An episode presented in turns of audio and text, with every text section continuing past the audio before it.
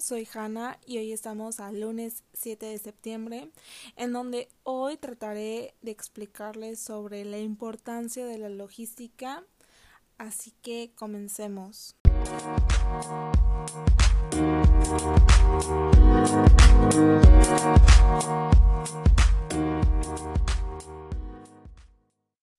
Bueno, la logística y por lo que me ha tocado ver eh, dentro del medio, considero que el factor primordial es el empaque, el embalaje, ya que inicia desde el acomodo de la mercancía, el embalaje primario, secundario y terciario. Y el punto clave realmente está en el acondicionamiento para poder amortiguar lo que es la mercancía. Ahora bien, si nos vamos a fundamentos más precisos, la logística es una de las actividades empresarial en donde sus objetivos principales considero que es la planificación y la gestión de todas las operaciones. Y dentro de esos dos puntos importantes a ver eh, se va desglosando más actividades y más responsabilidades para una buena logística cuyo objetivo está relacionado la materia prima, los productos semi elaborados y productos terminados desde su origen hasta el consumo final también otro de los puntos importantes es la actividad del almacenaje y transporte, ya que sirve de enlace entre los centros productivos y los mercados que están separados por el tiempo y la distancia. Y bueno, después de tener un buen embalaje, como lo mencionaba, dentro de las funciones de la logística lo considero como que en cuatro grupos, que es el aprovisionamiento, la producción, la distribución comercial y los servicios postventa, en donde realmente el aprovisionamiento eh, consiste en suministrar a los centros de producción con las materias primas, los elementos o las piezas que mejor respondan al ritmo y volumen de la producción, garantizando el mínimo coste. Eh, dentro de la producción realmente se divide en dos, que es lo físico y lo humano, en donde lo físico es el fabricante y la maquinaria, y lo humano es realmente es el personal adecuado y eficiente, y dentro de las actividades que es, es la elaboración de o transformación, lo que es el envasado, la manipulación y el almacenaje.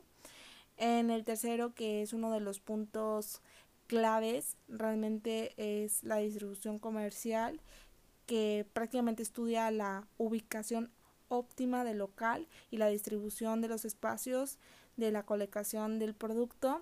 Y también aquí dentro de la distribución se ve el stock de la mercancía. Entonces eh, se me hace como que uno de los factores importantes. Y por último está el servicio postventa que realmente es como un feedback para el cliente darle una eh, mejora a a las necesidades del, cliente. Se centra en la gestión de los pedidos y las devoluciones. Bueno, aparte de las funciones, también dentro de la logística están los objetivos y considero de ellos cinco más importantes, ya que el primero es poder adquirir el material en las condiciones más adecuadas. Eh, aquí entra lo que es quiénes van a ser tus proveedores, en que te puedan cumplir con tu stock, eh, también entra lo que es el diseño de tu embalaje primario y secundario para poderlo tener ya en el embalaje terciario que prácticamente es el contenedor. En saber cómo vas a amortiguar tu mercancía, en qué va a ser tu, tu material de, de condicionamiento y bueno, prácticamente es logística interna de cómo es el diseño de tu producto.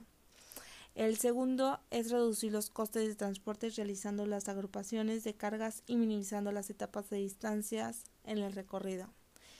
Bueno, aquí, o sea, sí es importante, pero si lo ponemos un caso muy real y que muchas de las ocasiones no lo vemos tal cual porque por tiempo, porque ya llevas prisa precisamente, y todo es cuando mandamos algo por paquetería que quieres que llegue en la, en la semana.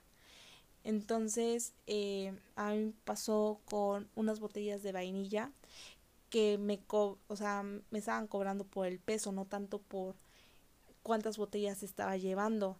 Entonces, se me hizo más fácil hacer dos envíos de tres y tres botellas para minimizar los costos que llevar solamente una caja al punto de destino. Entonces es como que ahí ver realmente bien cómo va a estar este, realizadas las agrupaciones. Con eso me refiero. El tercer punto es reducir los costes de manipulación, procurando cambiar la mercancía en lugar de número de veces.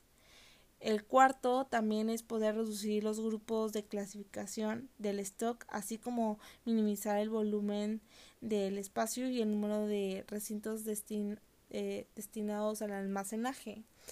Bueno, en el punto 3 y 4 realmente es saber que tu mercancía va a estar en un cierto tiempo, por un corto lapso, porque ya se necesita mandar al punto de destino. Y por último es reducir el número de revisiones y control de la existencia haciendo las necesidades y de la forma más fácil y cómoda posible. Aquí confiere de que tu mercancía realmente tu predio sea en verde, en que eh, pueda pasar sin ningún sin ningún motivo de que te, te tenga revisión tu mercancía, pero pues ya prácticamente eso necesitas tener toda tu documentación y necesitas declarar bien tu mercancía. Hay más funciones, hay más objetivos, pero una buena logística comienza con una buena planificación interna, desde cómo esté estructurado todo el proceso de tu empresa, de tu prácticamente del, del producto exportar y que se vea reflejado en la parte externa del punto de destino.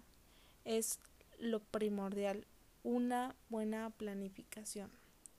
Y bueno, prácticamente eso es algo corto, sencillo. Una logística confiere de muchas, muchas más, más, este, más puntos a ver. Pero lo que les comentaba en el, en el día de hoy para mí es lo más importante de los objetivos y de las funciones.